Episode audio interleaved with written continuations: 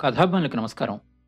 స్వర్గీయ శ్రీ రావిశాస్త్రి గారి శత జయంతి సందర్భంగా వారి కొన్ని కథలు పరిచయం చేస్తున్నాను. రావిశాస్త్రి గారి గురించి చెప్పాలి అంటే రచయిత ప్రతివారు తాను రాస్తున్నది ఏ మంచికి హాని కలిగిస్తుందో ఏ చెడ్డకి ఉపకారం చేస్తోందో ఆలోచించవలసిన అవసరం ఉందని నేను తలుస్తాను. మంచికి హాని చెడ్డకి సహాయము చేయకూడదని నేను భావిస్తాను. అనే స్పష్టమైన దృక్పథంతో రచనలు చేసి తెలుగు సాహిత్యాన్ని ప్రజాపంధాలో పయనింపచేసిన రచయిత రాచకొండ విశ్వనాథ శాస్త్రి గారు. నాగరికత ముసుగులో దాక్కున్న అమానవీయ ప్రపంచాన్ని బాధలకి గురవుతున్న మానవుల కష్టాలను విస్పష్టంగా చూసే చూపు రావిశాస్త్రి గారిది. బాల్యంలో ఆయన చదువుకున్న చార్లెస్ డికెన్స్ నవలలు యాంటేవ్ చెకోవ్ కథలు రావిశాస్త్రి దృష్టిని అధోజగత్తుకేసి మళ్ళించాయి. గురజాడ నుంచి శ్రీశ్రీ వరకు ఉన్న సాహిత్య నేపథ్యం ఆయనకున్నది. కళింగాంధ్రలో అప్పటికే బలపడిన కమ్యూనిస్టు ప్రభావము మార్క్సిస్టు దృక్పథము సహజంగానే రావిశాస్త్రి గారి రచనలలో ఇమిడిపోవడాన్ని మనం చూస్తాం. వ్యంగ్యానికి కొదవ లేకుండా నవ్వించి కవ్వించి ఊరించి ఊపేసి పాఠకుణ్ణి ముక్కుకు తాడేసి లాక్కెళ్ళిన రావిశాస్త్రి గారిలో జీవితపు అర్థాన్ని వైచిత్రిని అన్వేషించే కథకుడు కనబడతారు. ప్రత్యేకించి దృశ్యనీయతను కథారచనలో సాధించిన రావిశాస్త్రి గారు ప్రజాస్వామ్యపు డొల్లతనాన్నంతా తేటతల్లం చేసి పారేస్తారు. మోసం చేయడమే రాజనీతిగా మారుతోందని హెచ్చరిస్తారు. రాజ్యహింసను దానికి మూలమైన పెట్టుబడిదారీ వ్యవస్థను నిలదీస్తారు. చారిత్రక దురన్యాయాలకు ప్రతీకారం తప్పదని చెప్పిన రావిశాస్త్రి గారి కథల్లో బీభత్సహాస్యం తప్పనిసరి.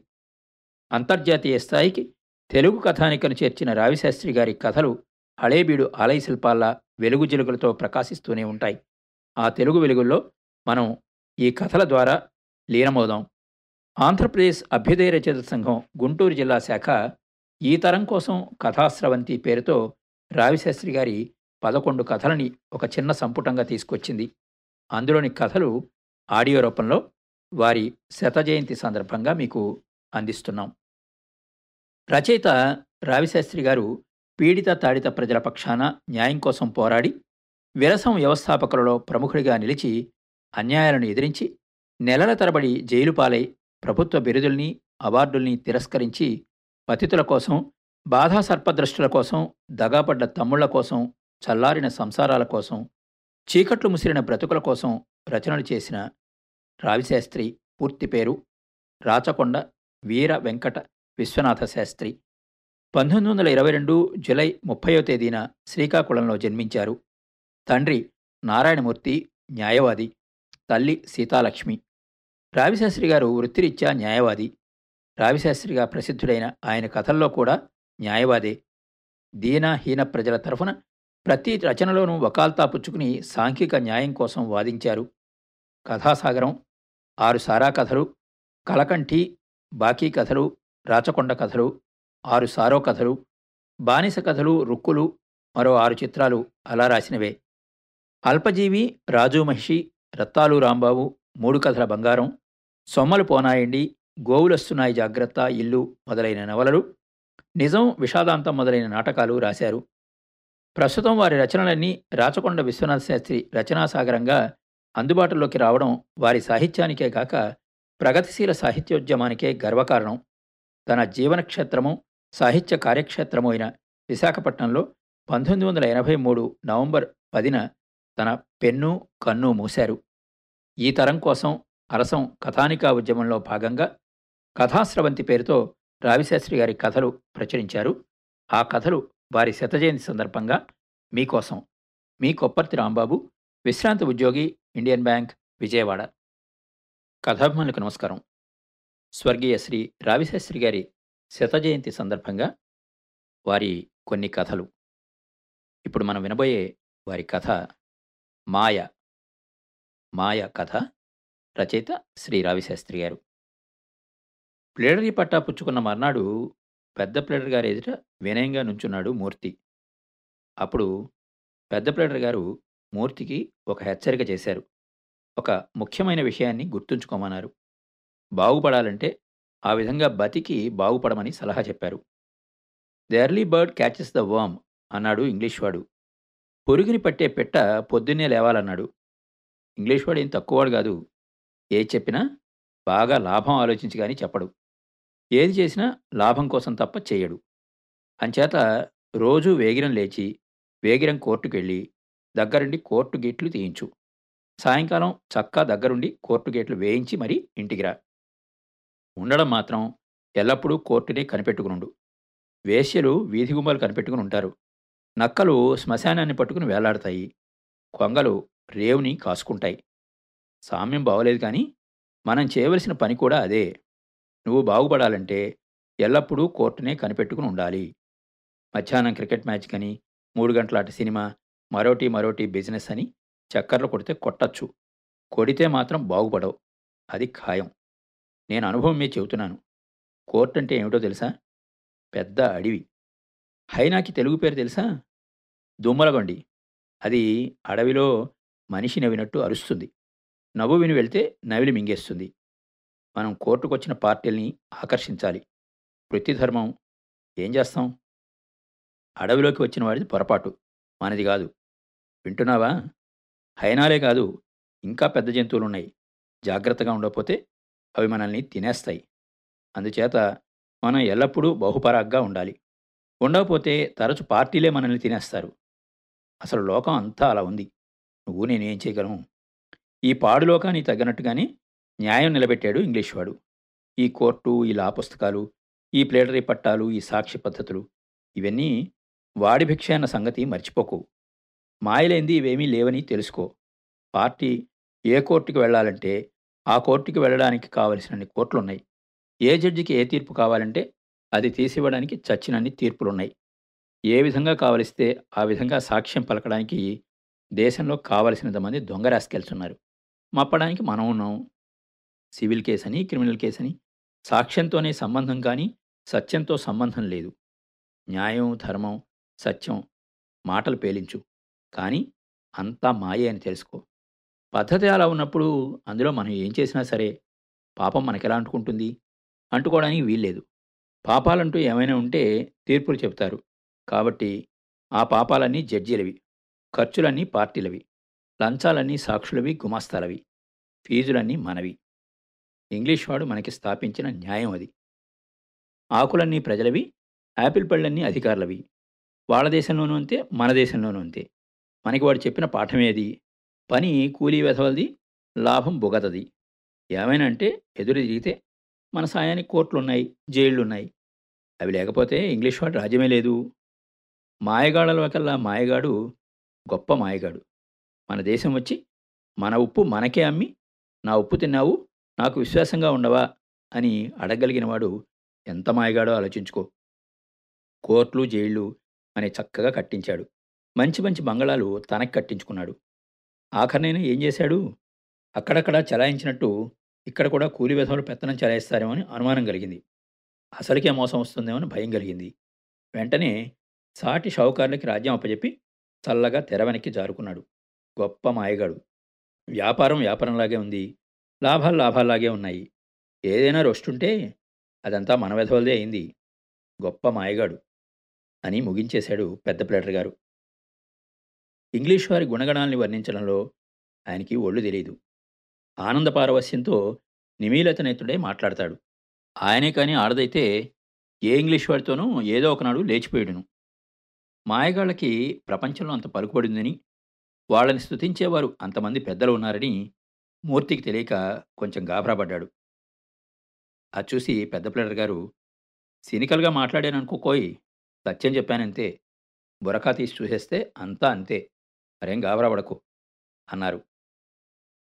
గురువుగారు ఓపిగ్గా అంత చెప్పినప్పటికీ మూర్తికి ఆయన ఉపదేశం వంటబట్టలేదు. అతనికి జ్ఞానోదయం కాలేదు. పెద్దలు చెప్పిన ఆ పాఠాలు అర్థం కాపోవడం చేత ఈ ఏడాదిలోనూ అతనికి కళ్ళు లోతుకుపోయాయి. అడ్డుగా కొంచెమైనా సాగదీస్తే కానీ అసలు మనిషిలాగానే లేడు. ఓరో సాయంకాలం నాలుగు గంటలకి అతను తల వంచుకుని నెమ్మదిగా ఇంటివైపు కాళ్ళీడుస్తూ ఉంటే అతన్నెవరో వెనక నుంచి వచ్చి భుజం పట్టుకుని ఆపారు. ఆపగానే అతను తుళ్ళి పడిపోబోయాడు. పడిపోకుండా పట్టుకుని నిలబెట్టాల్సి వచ్చింది ఒక గెద్దలాంటి మనిషి అతనితో గబగబా చెప్పడం ప్రారంభించాడు. బాబూ! ఆడమనిషింది అరెస్ట్ చేసి తెచ్చారు. ఇప్పుడే జైలుకి రిమాండ్ అయింది. తగువేం పెద్దది కాదు చిన్న సారా తగు జామీన్ మీద దాన్ని తీయాలి ఇదిగో వీడు నేను జామీన్దారులం ఇదిగో మా ఆస్తి సర్టిఫికెట్టు ఐదు విచ్చ రూపాయలు కక్కితే గాని కాగితం మీద కలం పెట్టాడు కాదు గ్రామ మునసబు ముద్దాయి మొగుడు వీడు. మీకు కూడా ఏదో తృణంపణం ఇచ్చుకుంటాడు. దయచేసి మనిషిని బయటికి తీయాలి. అతని పక్కనే మరో గెద్దలాంటి మనిషి ఉన్నాడు అతను మరో జామీన్ మనిషి. ఎడంగా కునుకు కుక్కలాగా ఒక నలభై ఏళ్ళ మనిషి నించున్నాడు. అతను ముద్దాయి పెనిమిటి. ఆ పెనిమిటిని ఈరా బావుగారికి ఏదో కొంతమంది ఈరా అని వాళ్ళిద్దరూ కూకలు వేశారు. పెనిమిటి కొంచెం మందు పట్టు మీద ఉన్నాడు మనిషిని ముందు తీయమను అన్నాడు అతను డబ్బు ఇవ్వకపోతే మనిషిని ఎలా తీస్తాడు? ఏసుకాలు నా దగ్గర కాదు. ముందు మనిషిని తీయమను. డబ్బుది మనిషిని తీస్తారు. మనిషిని తీయమను ఆయనక డబ్బు తీస్తాను. ఇలా కొంత ఘర్షణ జరిగాక మూర్తి ఒక జామీన్ పిటిషన్ రాసి జామీన్ ఆర్డర్ వేయించుకుని కోర్టులో ఎవరికి వాళ్ళకి పారేయించేసి విడుదల వారంటూ జైలుకి పంపించి ఫీజు డబ్బులు లెక్కబెట్టుకుంటూ ఇంటి ఇంటికి బయలుదేరుతూ ఉంటే జామీన్ మనిషి అతన్ని మళ్ళీ ఆపాడు. ఏమన్నాడు మూర్తి?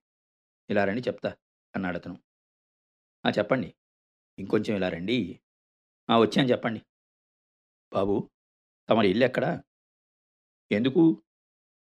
ఆడమనిషిని రేపు తమరి దగ్గరికి తీసుకొస్తాను. ఎందుకు? కేసు కూడా తమరే వాదించుకుందరు కానీ సరే సరే. వందకి తక్కువకి చేయకండి. ఇవ్వగలదా పులిసుంది ఇవ్వకేం చేస్తుంది? సరే సరే. ఏదేమైనా సరే యాభైకి తక్కువకి తెక్కండి. సరే నేను చెప్పిన అంకి మీద అలా నిలబడండి. ఇచ్చేటి నేను చూస్తాను. అది ఇస్తుంది. ఈ మొగుళ్ళంచి కొడుకు కాని కసగడు. కానీ అది అలా కాదు. సరే సరే రేపు రమ్మనండి. కస్టడీలో తీసుకొచ్చి కట్టిపడేను. కానీ మరి మమ్మల్ని కూడా ఒక గంట కనిపెట్టాలి తమరు. ఎందుకు? ఎందుక తమరు ఎరగనట్టు? అంటే తమరి తమరు తీసుకోండి. మాది మాకు పారేయండి. ఇవాళే ఇవ్వకండి. తమరికేం తక్కువ? రేపటి మాటే చెప్తున్నా. అని వెళ్ళిపోతూ మరో మాట. బాబు రేపది బేద్దాని బాబు అంటుంది. నే కూడా అవును బాబు చాలా బేద్ది అంటాను. మీరు మాత్రం మీ అంకె దిగొద్దు అనేసి వెళ్ళిపోయాడు అతను మర్నాడు ఉదయం ఎనిమిది గంటల సమయంలో వీధి నడవలో కుర్చీ మీద కూర్చున్నాడు మూర్తి. కూర్చుని సగం సిగరెట్ కాల్చాడు. అంతలో ఇదిగో ఇక్కడ ఇక్కడ అంటూ జామీన్ మనిషి వచ్చాడు. అతని వెనక ఒక ఆడ మనిషి వచ్చింది. ఇదిగో బాబు నిన్నటి మనిషి. అన్నాడు జామీన్ మనిషి. ఆమెకి ముప్పై ఏళ్ళు ఉండొచ్చు ఒకప్పుడు ఆమె అందంగా ఉండి ఉంటుంది. పెద్ద కొప్పుని ఒకప్పుడు చక్కగా ముడుచుకుని ఉండుంటుంది ఆమె కట్టుకున్న నల్లకోక ఒకప్పుడు అప్పుడెప్పుడో కొత్తదై ఉంటుంది. చాలా రోజుల కిందట చాలాసార్లు భోంచేసి ఆమె ఆరోగ్యంగా ఉండుంటుంది ఆవిడ మూర్తిని పరీక్షగా చూస్తూ నేల మీద జామీన్ మనిషికి కొంచెం ఎడంగా కూర్చుంది ఏం పేరు? మర్చిపోయాను. అన్నాడు మూర్తి. ముత్యాలమ్మ కోరుటికి శానాసుట్లొచ్చాను అందామె. అంటూ వెంటనే తిన్నగా వ్యవహారం ఫైనల్ చేయడంలోకి దిగింది. శానాసుట్లు కోర్టుకొచ్చి పెద్ద పెద్ద ప్లేడర్లని ఎట్టి వాళ్ళకి దోశలతో ఫీజులు ఇచ్చాను కానా రోజులు వెళ్ళిపోయినాయి ఇప్పుడు ఇదివరకటి ముత్తేలమ్మని కాను. శానా స్థితికి పోయిన్నాను. వ్యాపారం దెబ్బతినేసింది. ఒక కొట్టుకి పది కొట్లు లెగిసిపోయినాయి. జవాన్ బాబులే అమ్మించేస్తున్నారు. నాను భూమట్టమైపోయిన్నాను. నా మాట నా మొగుడు మాట అటుంచు. నాకైతే గుక్కడి గంజినీళ్ళు శాన. నా మొగుడితే సారా తప్ప వన్నం మరింక ఏటికి ఇద్దరు పిల్లలు? ఓ పిల్ల మొన్న ఎళ్ళైపోయింది. మిగతా ఇద్దరు ఆళ్ళకే బొవెట్టడం కనా కష్టంగా ఉంది మరి నీకు నా నేటిచ్చిన నెత్తురు కూడిచ్చినట్టే నెక్క. మరి కేసు శోధించడానికి ఏటిమ్మంటారో చెప్పు. నన్ను చూసి ఆలోచించి చెప్పు. ఓ వంద వంద ఇవ్వగలవా? అని నీరసంగా అడిగాడు మూర్తి. నేదు బాబు. నన్ను నా సంసారం అమ్మేసినా అంత ఖరీదు గిట్టదు. అంచేత వంద ఇవ్వను యాభై ఇవ్వను ఉంటే అలాగే ఇద్దును ఉండాలా? నువ్వే చెప్పు. వంద అడగమని ఈ జామీన్ బాబు చెప్పుంటాడు. ఈ బాబుకి రెండు వందలైనా ఇచ్చి ఇచ్చి అంటాడు. నీకు నాను కాణిస్తే అందులో సగం గుంజుతాడు. నాకన్నీ తెలుసు. ఈ సారా వ్యాపారంలోకి దిగిన తర్వాత బాబు నాకు ఎన్ని విషయాలు తెలిసి వచ్చినాయో సరి చెప్పలేను. పేడరబాబు చెప్తున్నా నేను. నువ్వే కాదు. ఈ బాబే కాదు. ఏ మనిషి మంచోడని ఎవరు చెప్పినా నన్ను నమ్మను. ఈ నౌకంలో డబ్బు వ్యాపారం తప్ప మరేట్నేదు పశువులు నోర్లేని సొమ్ములు ఆటికి నీతుంది కానీ మనకి నేదు చదువు లేనిదానని నాకు లేదు. చదువుకున్నాడని నీకు లేదు. డబ్బు కోసం నోకం నోకం అంతా నడుచుకుంటోంది. డబ్బుకి నాను సారా అమ్ముతున్నాను. డబ్బుకి చదివిన చదువంతా నువ్వు అమ్ముతున్నావు. డబ్బుకి పోలీసోళ్ళు న్యాయాన్ని అమ్ముతున్నారు. మందు కోసం పెద్ద ఆసుపత్రికి వెళ్తే అక్కడ మందులు అమ్ముతున్నారు మంచాలు అమ్ముతున్నారు. లంజలు రోడ్లంట రిచ్చాలంట కార్లంట తిరిగి ఒళ్ళు అమ్ముకుంటున్నారు గుళ్ళోకి కొబ్బరికాయ సెక్క కాని డబ్బు ఇస్తే ఆ దేవుడి దయ అమ్ముతున్నారు ఓట్లు ఇస్తే ఓట్లొస్తే బాబు ఓట్లు వస్తే నువ్వు నాను ఈ బాబు అందరం అమ్ముడైపోతున్నాం. అమ్మకం అమ్మకం అమ్మకం. అమ్మకం తప్ప మరేటీ లేది లోకంలో. నాను చదువుకోనేది కానీ చూసిన సత్యం మాత్రం అది. తప్పైతే తప్పని చూపించి చెప్పు బాబు వింటాను. అవునవును అన్నాడు మూర్తి. తప్పని నువ్వు చెప్పనేవు అది నా కెరికి పీడర్ బాబు. నానన్నీ చూసినాను. మరింక బతికుంటే చూడవలసింది ఏటీ లేదు. పేనం మీద ఇసిగెత్తిపోయినాను కన్నతండ్రే కాదు. కట్టుకున్న మొగుడే కాదు. కడుపున పుట్టిన పిల్లలే కాదు. ఓరన్నా నాకు నమ్మిక లేదు. ఆ కాడికి వచ్చినాక మరింక నన్ను బతికినా ఒకటే సచ్చినా ఒకటే. ఏటలా చూస్తున్నావు? వేదాంతం చెప్తున్నాననే? వేదాంతం కాదు. నాను చూసిందది గాబరా పడిపోక. మూర్తి ఆమె మాటలకి కొంచెం గాభరా పడిన మాట నిజమే. బాబు నాలాటి బతుకు బతికే కంటే సవ్వడం నయం. ఈ వ్యాపారంలోకి దీనాక మరీ నీచం బతుక్కి జాయిసైనాను చిన్నప్పుడైతే కూలికి పోయేదాన్ని. అందలా డబ్బు దొక్కదు. కానీ ఇంత నీచం నేదందలా. డబ్బాసపడి ఇందులోకి దిగినాను. కానీ ఏటి బాగుకున్నాను ఊరోళ్ళని పోలీసు వాళ్ళని పెంచడానికి తప్ప మరొకటి లేదు. సేతల కాణి మిగలలేదు. సారామకాని దిగి తాగేవాళ్ళని సెడిపాను నాను సెడ్డాను. అన్ని ఇదాలా సెడ్డాను. బాబు ఇవాళ వంట చేయాలంటే ఇంట్లో పొయ్యి తప్ప ఇంకేటి లేదు.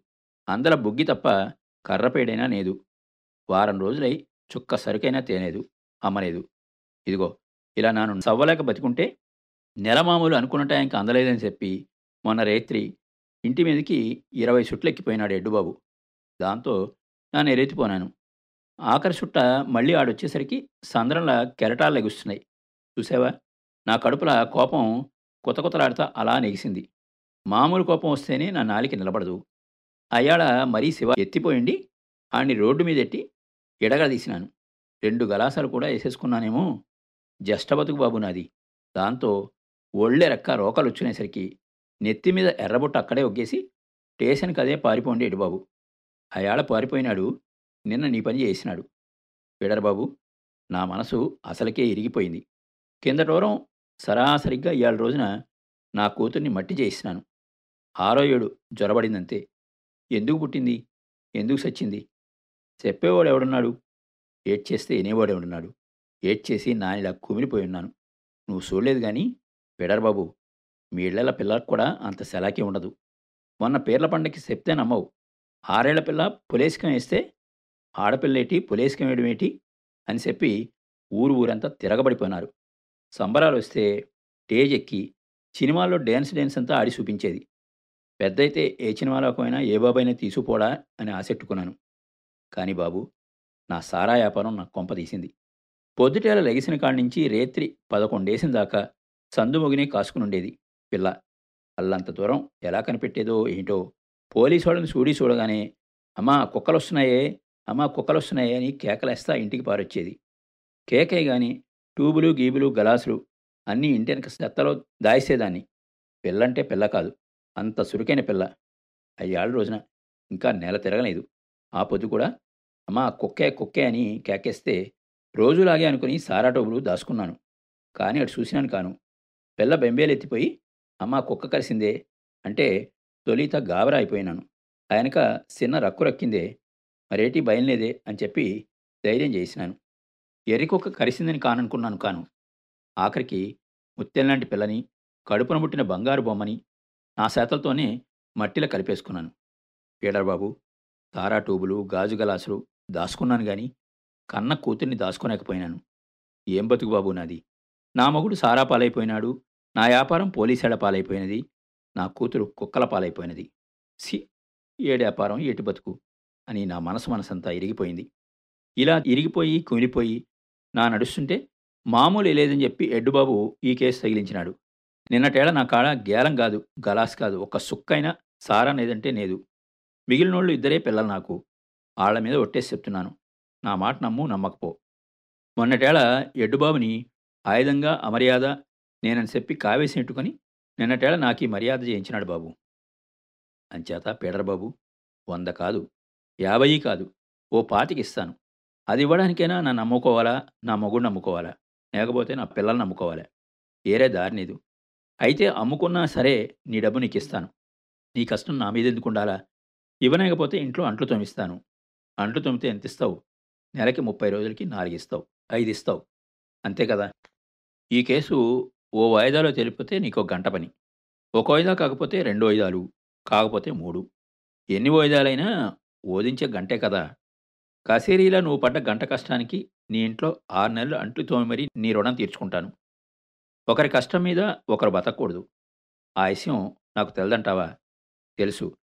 అంచేత బాబు నా మాట నమ్ము. నా మీద కనికారం చూపించు. కేసు ఓదించు. నీ కష్టం నీకిచ్చి తీరుతాను. అందాక ఇదిగో ఈ పది ఉంచు. ఆమె దగ్గర నుంచి డబ్బు తీసుకుందికి మూర్తికి ఎందుకో గాని సిగ్గు వేసింది. కానీ పుచ్చుకున్నాడు. ముత్యాలమ్మ లేచి నిల్చుంది. జామీన్ మనిషి కదలకుండా కూర్చుంటే అతన్ని లేవమంది.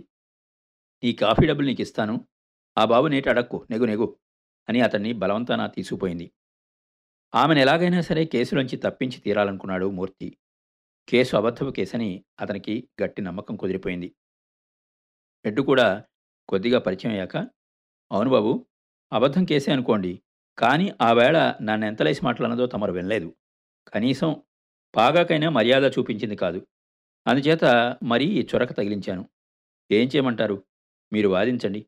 మీ డ్యూటీ మీది మా డ్యూటీ మాది అన్నాడు.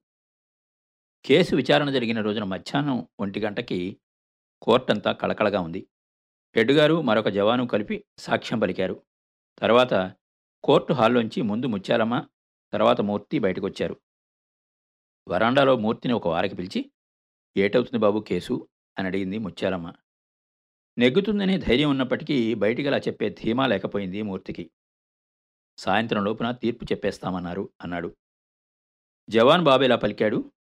గట్టిగానే చెప్పాడు. ఎడ్డుబాబు పప్పులో కాలేశాడు. అన్నీ తప్పులే చెప్పాడు. అంచేత ఆ కేసు మనం నెగ్గొచ్చు అన్నాడు మూర్తి. నిజం చెప్పాలంటే సాక్షులిద్దరినీ గట్టిగా క్రాస్ పరీక్ష చేసి ఇద్దరు సాక్షుల్లోనూ ముఖ్యుణ్ణి బాగా బోల్తా కొట్టించినందుకు చాలా ఉత్సాహంగా ఉన్నాడు మూర్తి. అయితే ఎడ్డుబాబు సాచికం తేలిపోయినట్టే కదా బాబు. తేలగొట్టేశాం మరేం పర్లేదు. తేలగొట్టేస్తాడనుకున్నానే ఎలా అనుకున్నావు? ఎలా అంటావా అయితే ఏను. అయిపోయిందేదో అయిపోయింది అది కానీ మరేటంటావా ముచ్చాలమ్మా అనుకోకని నిన్న వచ్చినాడు బాబు ఎడ్డుబాబు మరలా ఆ బాబు అన్నప్పుడు నానేటి చేయను బాబు. తేలగొట్టేస్తానంటే కట్నం సదించుకున్నాను. కోర్టు వారి నిజం ఏరే నిజం బాబు. ఇన్ని సుట్లొచ్చినాను కదా నాకు బాగా ఎరికే. ఆళ్ళకి సాత్వికం సరిగుంటే శానా. జవాన్ బాబు నాగే ఎడ్డుబాబు కూడా బోనెక్కి గట్టిగా నిలబడకపోతే కేసేటవుద్ది? అవుద్ది అవుతుంది బాబు. ఈ సాక్షిదారులు ఒకరినకొకరు బోనెక్కినా ముందు ఇద్దరు కూడబడుకునే ఎక్కుతారు. ఆయనక వరండాల గుమ్మవరం నిలబడి ఆడు చెప్పింది ఈడు వింటానే ఉంటాడు. కిటికీల కాడ నిలబడి బోనెక్కినోడికి సేతులూపుతూనే ఉంటాడు.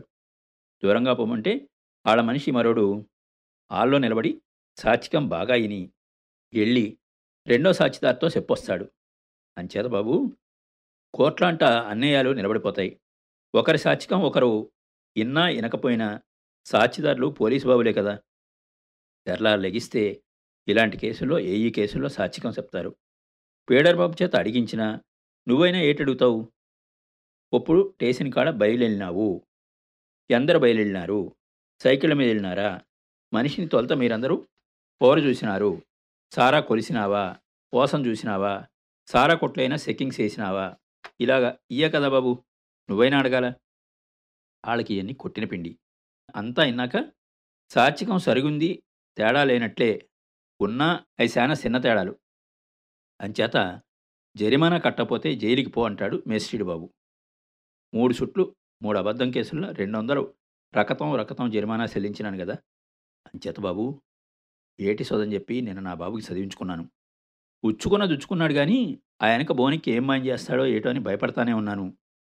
తేలగొట్టేసినాడు కదా మరైతే భయం లేదు అని మూర్తికి ధైర్యం చెప్పింది ముత్యాలమ్మ. చెప్పి ఏమనుకుందో ఏమిటో నువ్వు కూడా గట్టిగా బాగానే అడిగినావు బాబు. కొత్తోడివని భయపడ్డాను కానీ బాగానే అడిగినావు. నువ్వు అడుగుతుంటే తొలి సాక్షిదారు జవాన్ బాబు బెజ్జరిల్లిపోనాడు.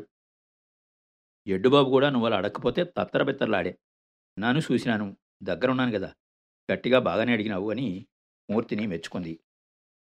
మంచు విడిపోయినట్టుగా కేసంతా ఎందుకంత సులభంగా విడిపోయిందో అర్థమయ్యేసరికి బుడగలోంచి గాలిపోయినట్టు చప్పబడిపోయాడు మూర్తి. కేసు కొట్టేసిన తర్వాత డబ్బు ఇవ్వబోయింది ముత్యాలమ్మ. మూర్తికి చాలా సిగ్గేసి ససేమిరా పుచ్చుకొని అన్నాడు. చేసేదేం లేక వణుకుతున్న చేతులతో డబ్బు తిరిగి పట్టుకెళ్ళిపోయింది ముత్యాలమ్మ. మూర్తికి అంతా అసందర్భంగానూ కనుకట్టు కట్టినట్టుగానూ మాయగానూ తోచింది. సారా అసలుకి దొరకలేదు. దొరికిందని కేసు పెట్టారు. దొరకలేదని తిరిగి తేలగొట్టేశారు. విషయం జరగలేదు. జరగని విషయం జరిగిందన్నారు. జరిగిందని చెప్పబడిన జరగని విషయం జరగలేదు అన్నారు. లేదు ఉంది లేదు. అంతా మాయ చేశారు. కానీ ముత్యాలమ్మ గురించి ఆలోచిస్తూ కానీ ఈ మాయ మధ్య ఎంతటి బాధ? అనుకున్నాడు మూర్తి. అప్పుడు అతనికి పెద్ద ప్లేటర్ గారు గుర్తొచ్చారు.